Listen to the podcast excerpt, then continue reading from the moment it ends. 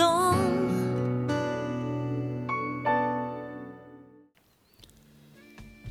Tych, którzy słuchają dzisiejszego podcastu, chcę zabrać na krótką wycieczkę po Turynie z czasów księdza Bosko, czyli Turynie lat 40. Właśnie wtedy, dokładnie w roku 1841, czyli po święceniach kapłańskich, przybył do niego i osiadł w nim już na stałe późniejszy apostoł młodych. W tym czasie diecezja turyńska miała trzy seminaria w Turynie, w Bra i działające od 1829 roku w Kieri, które ukończył Jan Bosko. Z jego rodzinnego Bekki do Turynu było około 35 km, a z Kieri mniej, bo niecałe 20. Pod koniec lat 40. XIX wieku w Turynie mieszkało ponad 135 tysięcy ludzi, ale 30 lat wcześniej około 85 tysięcy. Liczby zdają się zatem mówić o dynamicznym rozwoju miasta. Nie był to jednak rozwój przemysłowy na skalę Manchesteru, Londynu czy niektórych miast francuskich. W stolicy Piemontu nadal dominowały drobne rodzinne warsztaty. Pojawiały się już jednak także większe fabryki. Wszystko to jednak dopiero w bardzo początkowej fazie. Skąd zatem taki przyrost ludności? Przyczyniła się do niego w dużym stopniu przede wszystkim ogromna bieda panująca na wsi i wyzysk chłopów przez posiadaczy ziemskich. Liczba właścicieli terenów, co prawda drastycznie się zmniejszała, ale ich własności się powiększały. Wieśniacy musieli bardzo ciężko pracować za marne grosze. Wielodzietne rodziny często głodowały, dzieci były niedożywione, ludzie przemęczeni. Kondycję zdrowotną było widać gołym okiem, chociażby po kolorze skóry i wątłej posturze, jak zaświadczają źródła z tamtego czasu. Nie dziwi zatem fakt, że Turyn dla wielu ludzi był utożsamiany z nadzieją lepszego życia. Do niego ściągali więc nie tylko dorośli, ale również wręcz wypędzane z wiejskich domów dzieci. Wielu myślało, że tu będzie łatwiej, że znajdzie się pracę, a więc zarobi na życie nie tylko dla siebie, ale i dla swoich najbliższych na wsi. Bardzo często takie nadzieje pryskały wkrótce po przybyciu. Bo wyzysk panował także w Turynie, a i miejsc pracy wcale tak dużo nie oferowano.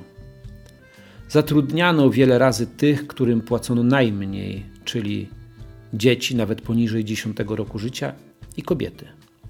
Ich czas pracy wynosił często 16 godzin.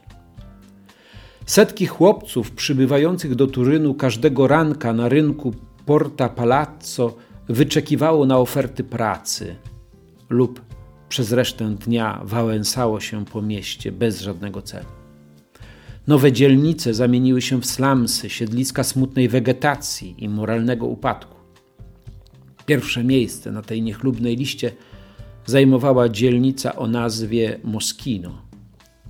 Niewiele ustępowały mu trzy inne na północy miasta: Vankilia, Borgodora i Valdocco.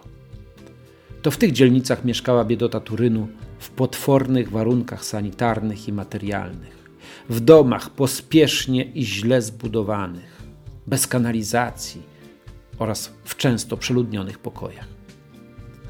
Nic więc dziwnego, że szerzyły się tam różne choroby, z epidemiami włącznie, tyfusem, cholerą i ospą.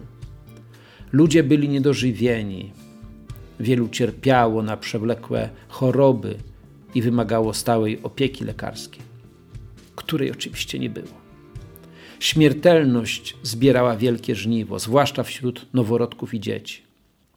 Średnia życia to 35 lat i tak trochę wyższa niż w całym królestwie. Przybywało bezdomnych, żebraków. Rosła prostytucja, a wraz z nią szerzyły się choroby weneryczne. Bardzo wielu ludzi nie potrafiło pisać i czytać. Nawet z młodego pokolenia, z którego już większość niby uczęszczała do szkół powszechnych, 40% było analfabetami. Życiem religijnym także niewielu się interesowało. Bardzo często sięgano po alkohol. Wzrastała przestępczość, szczególnie złodziejstwo. To wszystko wpływało także na coraz częstsze odbieranie sobie życia. Obraz przerażający i ponury. Być może nie bardzo odbiegający od sytuacji w wielu innych miastach tamtego czasu. Jednak to do tego miasta trafił młody i wrażliwy ksiądz Jan Bosko. Zobaczył całe watachy chłopców szwendających się po ulicach i zaczepiających przechodniów. Chłopców często bezwzględnych. Poznał młodych pucybutów, kominiarzy, murarzy wykorzystywanych przez pracodawców. Wiedział, że nie może przejść koło nich obojętnie. Pierwsze zderzenie ze stolicą było wstrząsające i przygnębiające. Przekonał się, jak koszmarną i wielowymiarową biedę dźwigają młodzi ludzie na swoich barkach. Poruszyła go sytuacja młodzieży, która nie widziała celu w życiu i nadziei na przyszłość. To było smutne odkrycie. Koledzy z Morialdo i Castelnuovo byli zupełnie inni. Także ci z ławy szkolnej Skiery żyli zupełnie inaczej. Czymś się interesowali, inaczej patrzyli w przyszłość. Turyn był tak bardzo odmiennym światem. Przerażenie i przygnębienie się spotęgowały, kiedy ksiądz Bosko zaczął odwiedzać więzienia i spotykać w nich nastoletnich osadzonych. Zawsze coś im zanosił, rozmawiał z nimi, pokrzepiał i bardzo przeżywał ich los. Nie zawsze jednak jego po przyjacielsku wyciągnięta dłoń była przyjmowana. Doświadczył także przykrości. Nie dał się jednak ogarnąć bezradności i rozpaczy. Nie był jedynym, którego poruszyła bieda duchowa, moralna i materialna stolicy Piemontu. Turyn tamtego czasu wzbudził wrażliwość dobroczynną w wielu osobach. Część z nich została ogłoszona świętymi, jak Józef Cottolengo, Jan Bosco, Józef Cafasso, Leonard Murialdo. Niektórzy są jeszcze na tej drodze, jak markiza Julia Barolo i jej mąż. Wielka bieda ściągnęła wielu miłosiernych, wrażliwych, dobrych i wielkodusznych Samarytan. Patrząc oczami wiary, powiemy, że to Bóg ich posłał, aby zajęli się udręczonymi swoimi braćmi. Ksiądz Józef Kottolengo pochylił się nad ubogimi i zajął się ich chorobami w utworzonym przez siebie szpitalu. Markiza Barolo pomagała m.in. młodym kobietom i dziewczynom, szczególnie tym, które zawróciły ze złej drogi życia. Ksiądz Bosko stworzył szansę do lepszego życia chłopcom. To do nich skierował go Bóg, aby przynajmniej część z nich nie brnęła w moralne zło, ale zobaczyła światło nadziei. Potrzebne były do tego odpowiednie warunki. Nie wystarczała dobra wola i dobre chęci. Należało ze sobą połączyć trzy istotne, a według księdza Bosko niezbędne składniki: wiarę, rozum i miłość.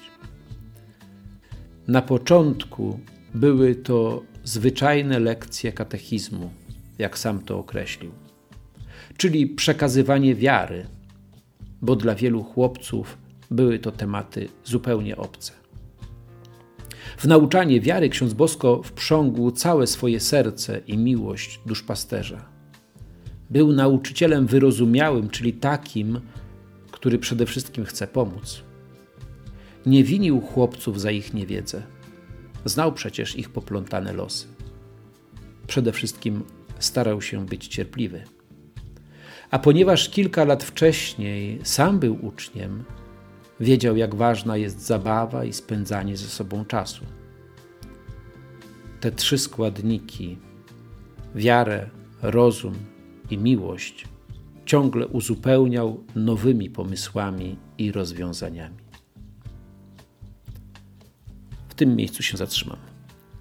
W kolejnym odcinku nadal będziemy wędrować po Turynie, ale już inaczej, przy większej ilości światła, bo zaczniemy wychodzić z mroku. Dziękuję za cierpliwość w słuchaniu i zapraszam do śledzenia dalszych losów świętego Jana Bosko na kanale Wydawnictwa Salezjańskiego. Naucz nas, księże Bosko, żyć nadzieją jak wiosną. Każdego